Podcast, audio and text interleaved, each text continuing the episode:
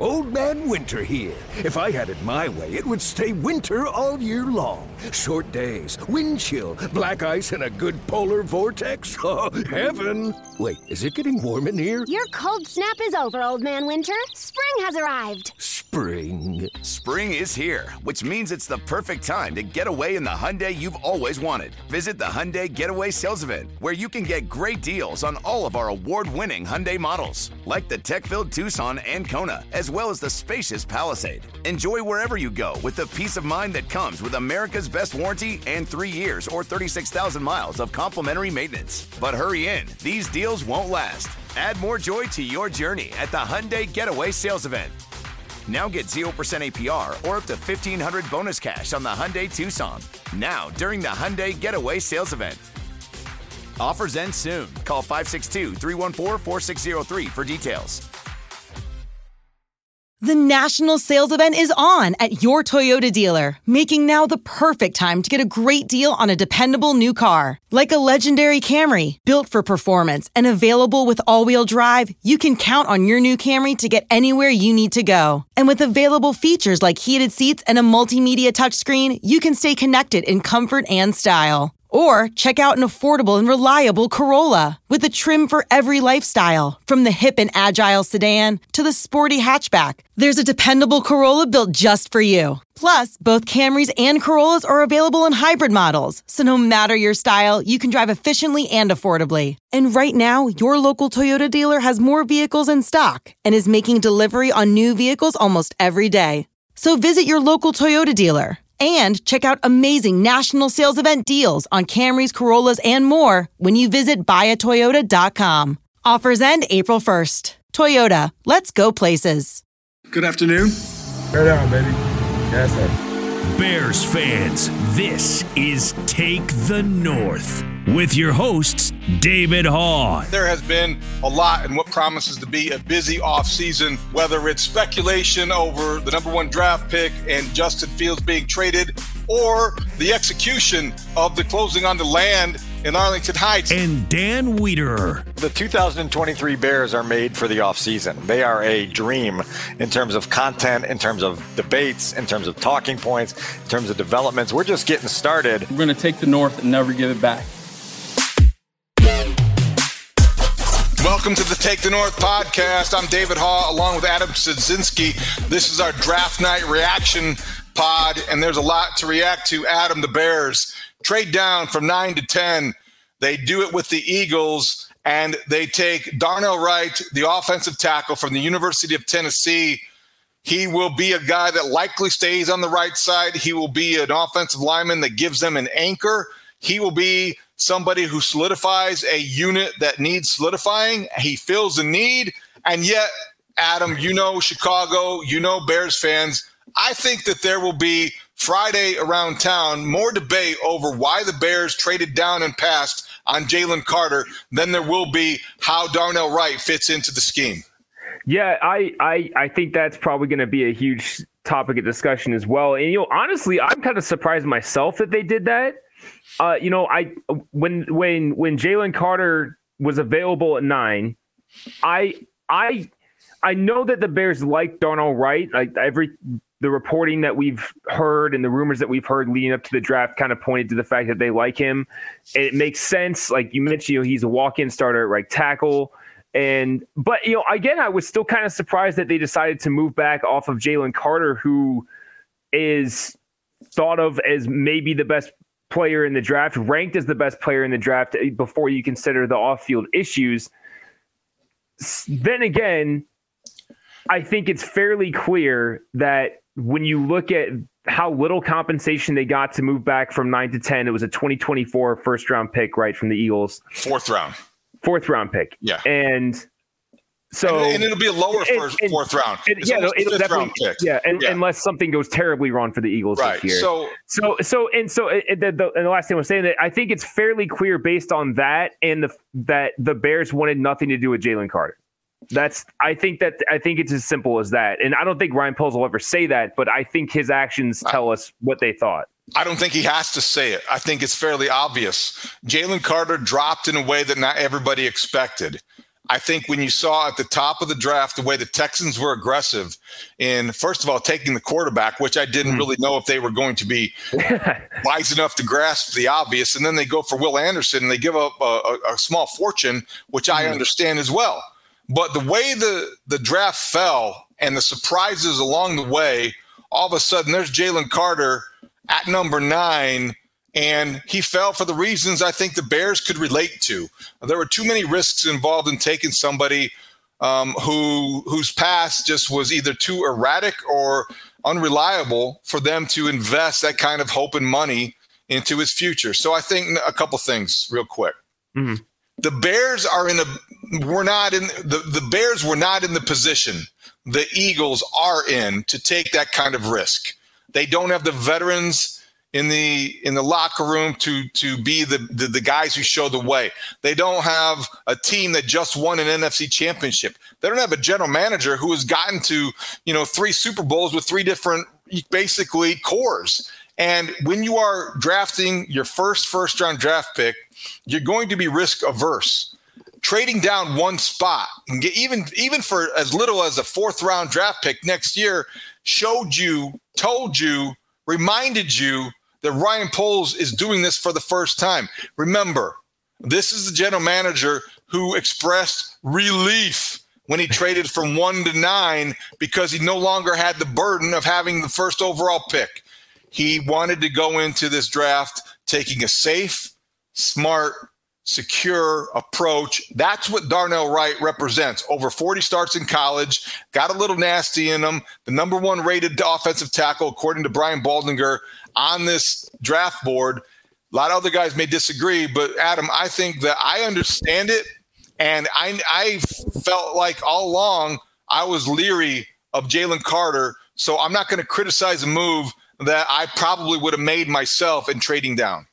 Right. And, and, you know, and I, I I agree with that totally. Like I think that I was fairly out on Jalen Carter after his pro day.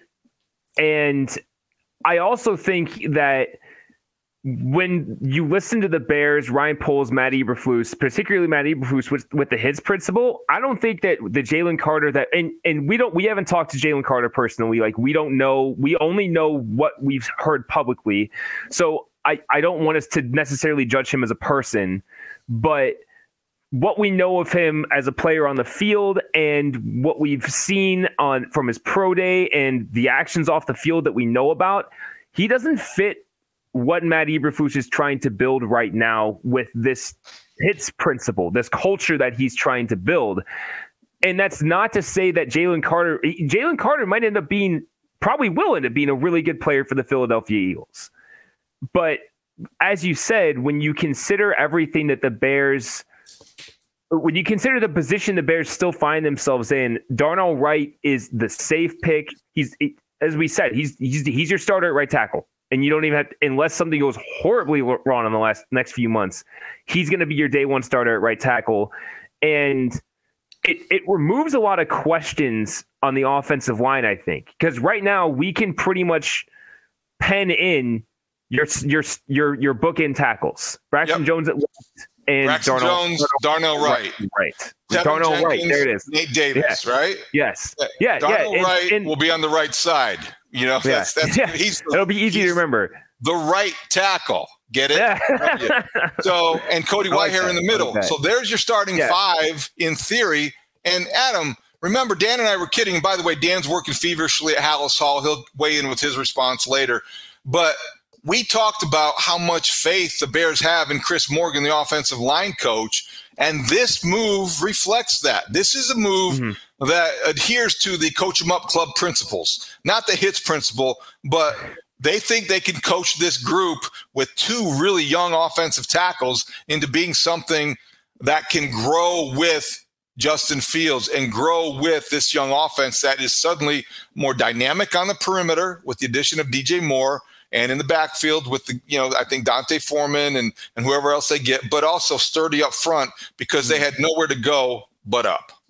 And, and yeah, the, you're right. They that offensive line can't get much worse than it was last year. And I think I think that regardless of what anyone thinks of passing on Jalen Carter or you know anything around that, I think we can all agree that unless Darnell Wright is a massive bust, the Bears' offensive line got better today, tonight, right?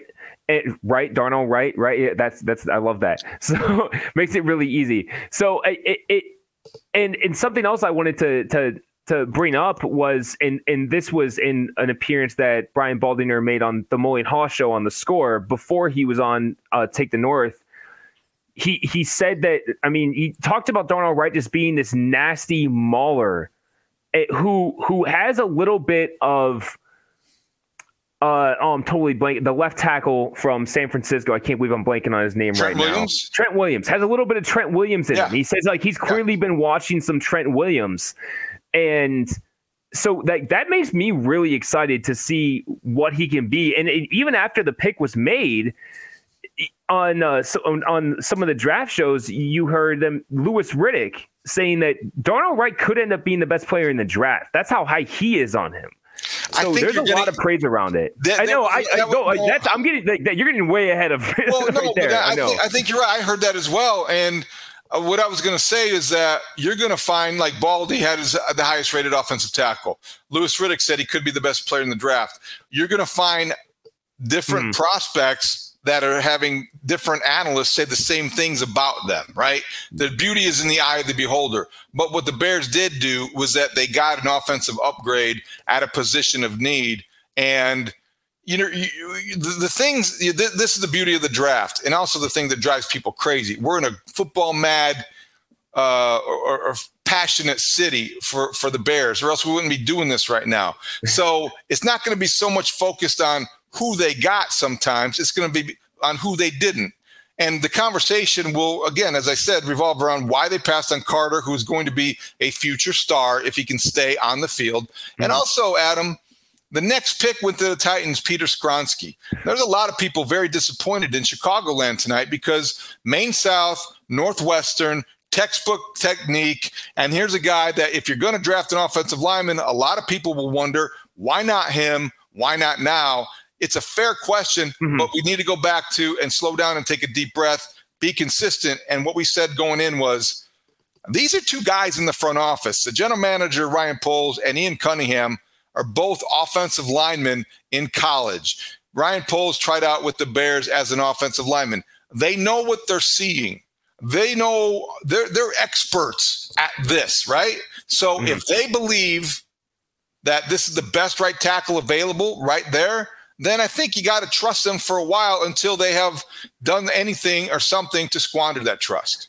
Uh, yeah, I think that that's a really good point. They they haven't done anything to show us yet. It, we still we're still getting to know this staff. I mean, they had so little to work with as far as resources in the last year, and we're pretty obviously deliberately trying to not necessarily or they weren't trying to be bad, but they weren't trying to be good. Like let's just put it like that.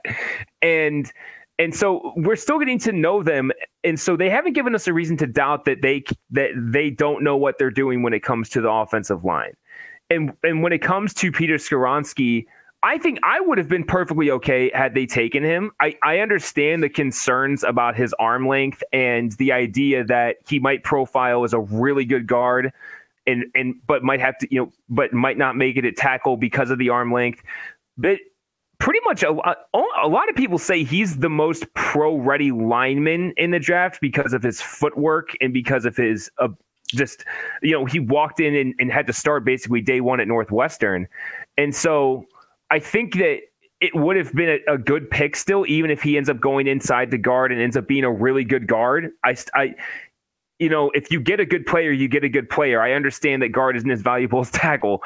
But all that being said I understand why they would pass on Skoronski, who might not work out at tackle, to take Darnell Wright, who you're more confident in being a day one starter at tackle in, in the NFL. You better you better count on him to be a day one starter. That's the purpose of the exercise. That's what being bad was all about. So now mm-hmm. you weigh the first round pick that you lost 14 games for. The first overall pick has resulted in Darnell Wright, DJ Moore, and the other draft picks that uh, they got from the Panthers. But right now, those two guys are your first round draft picks, right? Versus, yeah. let's say, against the Texans, who got their, their they got two really good first round draft picks. The Lions will end up with a couple. That was a surprise. Them going oh. for the, the, the, running back. Who told Jahmyr David Gibbs, Montgomery? Yeah.